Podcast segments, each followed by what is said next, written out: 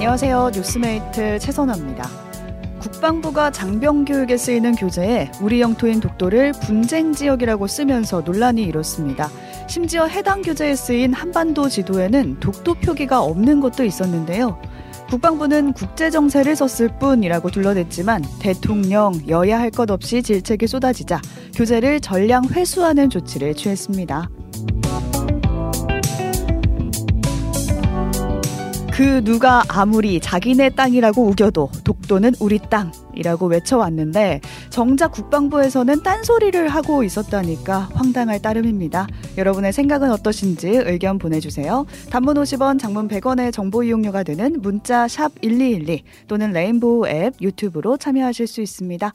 2023년 12월 28일 목요일 우뜨밀 라이브 시작합니다.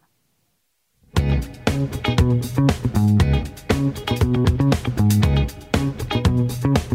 you.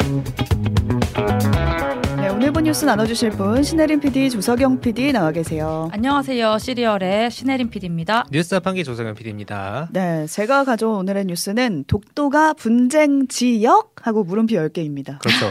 물음표 10개가 중요합니다. 네. 아니 다른 것도 아니고 국방부가 발간한 교재였다는 게 너무 황당한데요. 어느 나라 국방부냐고요? 네.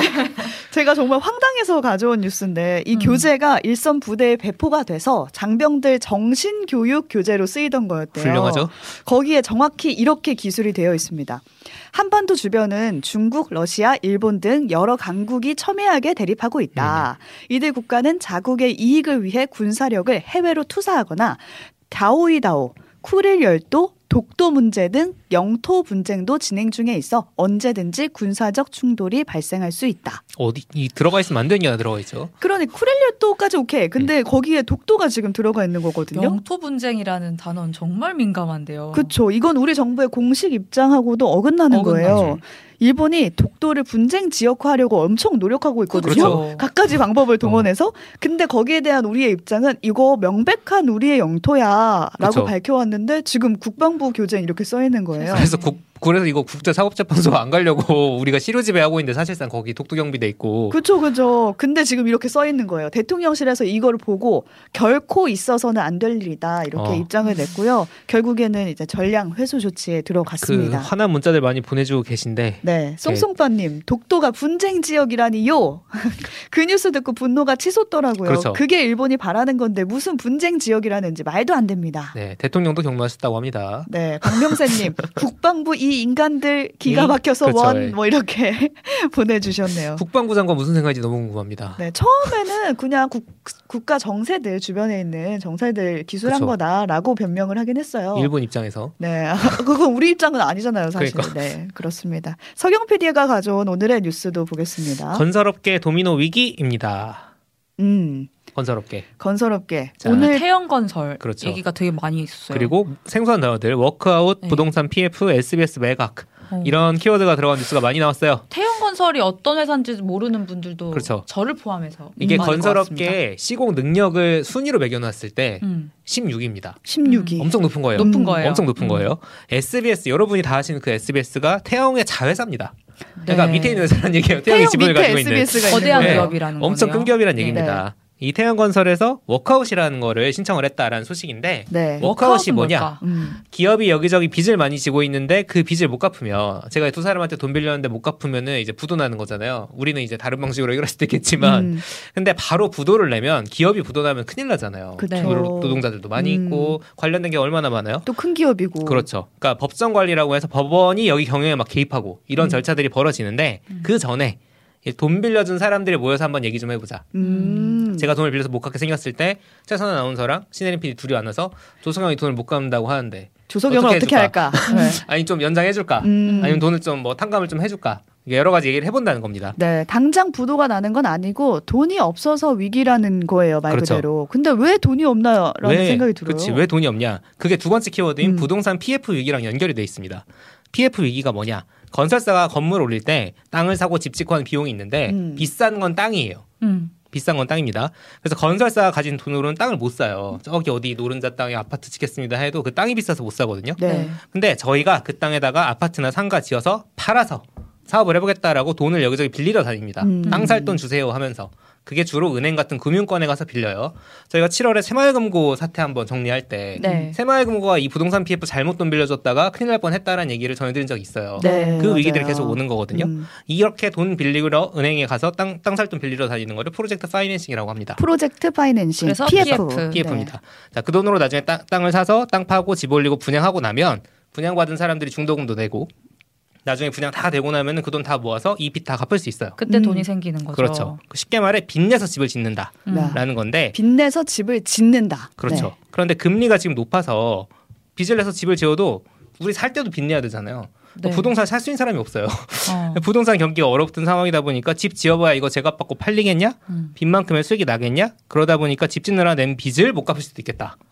이런 상황입니다. 그러니까 한마디로 부동산 경기가 이렇게까지 좋아 음. 안 좋아질 줄 몰라가지고 이런 자 이런저런 사업을 그렇죠. 벌여놓는 바람에 벌어진 일일까요? 몇 년짜리 사업이니까요, 사실 네, PF는. 네.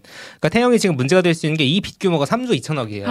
그러니까 이게 지금 못 갚았다가 아니라 위험에 처할 수 있는 그 음. 규모가 3조 2천억이에요. 그러다 보니까 빚을 갚으려고 태영이 소유하고 있는 알짜 회사인 SBS를 매각할 수도 있다. 아, 이래서 지금 SBS 매각 얘기가 도는 거군요. 그렇죠. 뭐 이게 어. 사실 아니다 이런 얘기도 나오고 있습니다. 네, 뭐 확률은 낮다라고 그렇죠. 하는데 일단 다른 회사부터 지금 뭔가 팔, 팔려고 하는 움직임이 맞아요. 이제 시작이 음. 됐죠. 음. 그렇죠. 네. 문제는 뭐냐? 제가 방금 말씀드린 부동산 PF의 위기는 태영만의 위기가 아니다. 음. 그러다 보니까 건설업계 전체에 지금 이 불안하다는 얘기가 나오고 있고 내일 이제 금융관계 그 당국에서도 회의를 한다고 합니다. 음. 네, 그러니까 16위 하는 건설사가 이렇게 돈이 없어서 난리인 거면 다른 회사는 어떡하나 이거 줄줄이 아. 이어지는 거 아니냐 이런 위험성이 지금 우려되고 있는 건데 앞으로 이 PF 위기설은 계속 나올 것 같아서요. 음. 오늘은 기초 정리만 좀 해봤고요. 네. 혜린 PD가 가져온 오늘의 뉴스도 보겠습니다. 네, 이른바 쌍특검이 오늘 국회 본회의를 통과했죠. 쌍특검. 네, 짧게 좀 말씀드리면 지난 11월 11일에 우리가 뉴스탐구 생활 때 소개해드린 바 있어요. 음. 28일에 열리는 본회의에서 일명 대장동 50억 클럽 특검이랑 김건희 특검이 두 개가 통과될 것으로 보인다. 음. 쌍으로. 그 28일이 오늘입니다. 오늘입니다. 네. 네. 특검법이 말 그대로 특별 수사하는 검사가 새롭게 임명되는 법안이죠. 이게 이 두 쌍특검 다 이제 정의당이 발의를 한 건데 대장동 특검은 한마디로 민주당 이재, 이재명 대표를 겨냥하는 거고 김건희 특검은 정부 여당을 겨냥하는 거고 음. 이게 다 거대 권력과 관련된 수사이기 때문에 권력에 영향받지 않는 자유로운 수사를 할 수 있는 검사를 특별히 뽑겠다라고 음. 하는 겁니다. 네, 지금 이 둘 중에 더 주목받고 있는 건 아무래도 김건희 특검법이에요. 이거 무슨 혐의를 지금 수사한다는 건지 좀 정리가 됐으면 좋겠어요. 다시 정리를 좀 해볼게요. 네. 도이치 모터스라는 회사의 주식을 사고 팔고 하면서 가격을 끌어올렸다. 주가 조작했다. 이, 이 의혹 과정에 김건희 여사의 어머니 최모 씨와 김건희 여사의 계좌가 활용됐다는 것까지는 법원 판결로 다 드러난 바가 있습니다. 음. 음. 근데 여기서 수사가 더 진척되지 않았으니 그렇죠. 특검이 필요하다라고 음. 했던 거고요.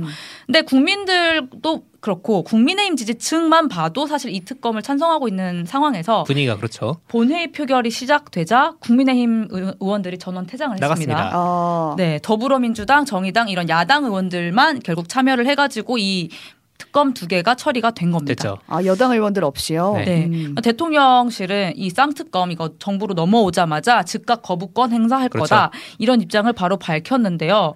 뭐 이유는 그겁니다. 총선 앞둔 민심 교란용 악법이다. 아, 두 개다. 그렇죠. 이 네. 기사를 SNS에 공유하면서 사람들이 같이 공유하고 있는 사진이 하나 있습니다. 네, 국민의힘이 사실 야당 시절에 2021년 대장동 특검 수용을 계속 촉구하면서 이렇게 말을 해왔거든요. 특검을 거부하는 자가 범인이고 반대하는 자는 공범이다. 그렇죠. 그렇게 돼 있는데 앞에서 이제 윤석열 당시 네. 후보. 네. 그러니까 대통령 가족 비리 혐의 수사다 보니까 이 대통령이 그것을 거부권을 해, 행사해서 막는다라고 하는 거를 국민이 어떻게 받아들이겠나 이런 음. 비판이 지금 그렇죠. 계속 나오고 있는 상황입니다. 저희는 그거를 4월에 확인할 수 있을 겁니다. 네. 네. 지금까지 오늘 본 뉴스들 살펴봤고요. 오뜨밀이 이번 주 준비한 특집 연말 결산으로 이어가 보겠습니다.